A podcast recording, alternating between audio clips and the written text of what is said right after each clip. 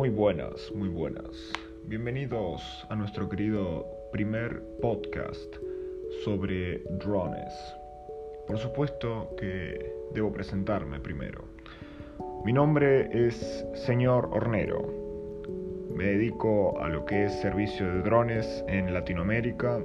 Opero bajo el Cobant 112 y continuamente todas las lecciones que vamos a aprender el día de hoy y en las próximas ediciones y capítulos del podcast van a tratar siempre en el marco de cumplir con la ley en su totalidad. Desde Señor Hornero estamos totalmente en contra de los ilegales y quienes realizan operaciones aéreas sin la reglamentación y sin todos los papeles en regla.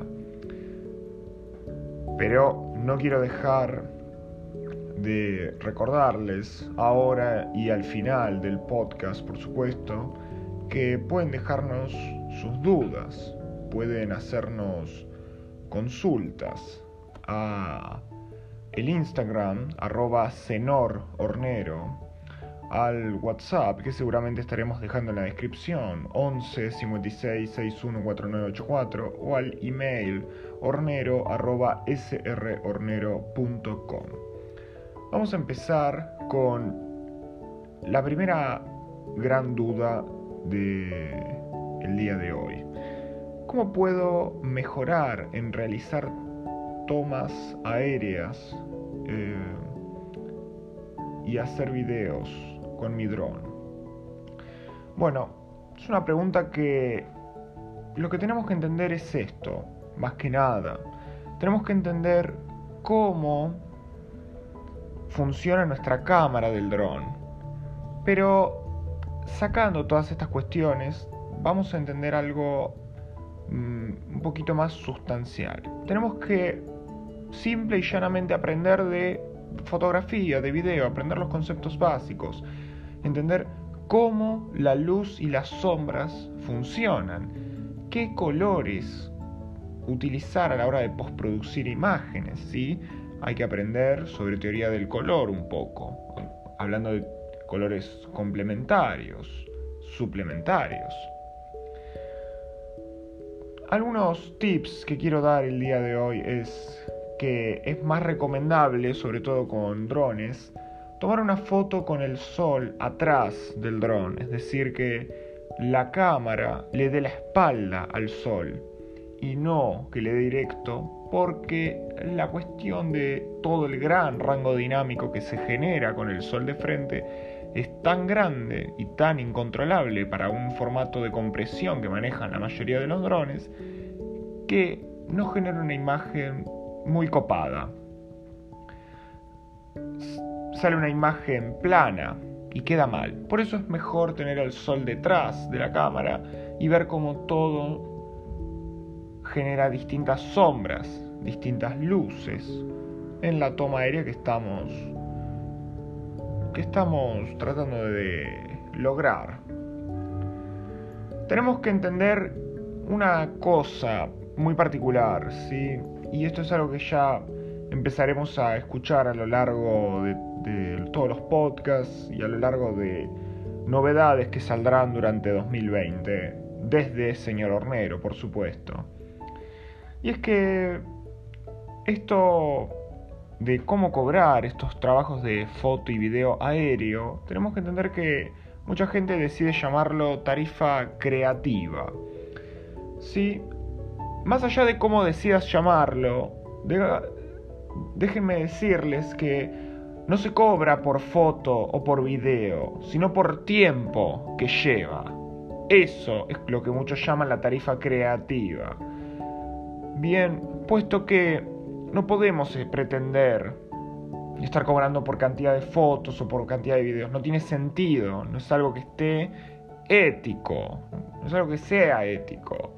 Ergo, se cobra por tiempo que lleva la operación, la creatividad, el proceso creativo. Hay una diferencia entre un profesional y un amateur, y es que lo que se suele usar es un diafragma F11. Bien, es como una especie de punto medio del diafragma en el cual los drones responden muy bien a la luz y generan una imagen de mucha calidad. Así que ese es mi tip, uno de mis primeros tips del podcast. Utilizar en la medida de lo posible un diafragma F11.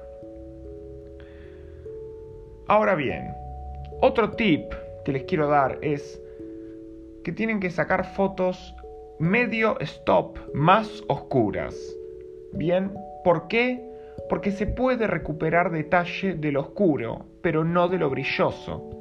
Si ustedes van y sacan una foto un poquito más oscura de lo que ya debería estar bien expuesta, les puedo asegurar que aumentar el contraste, recuperar información de la oscuridad, va a ser mucho más fácil y va a ser mucho más posible incluso que recuperar información de algo que está sobreexpuesto, ¿sí?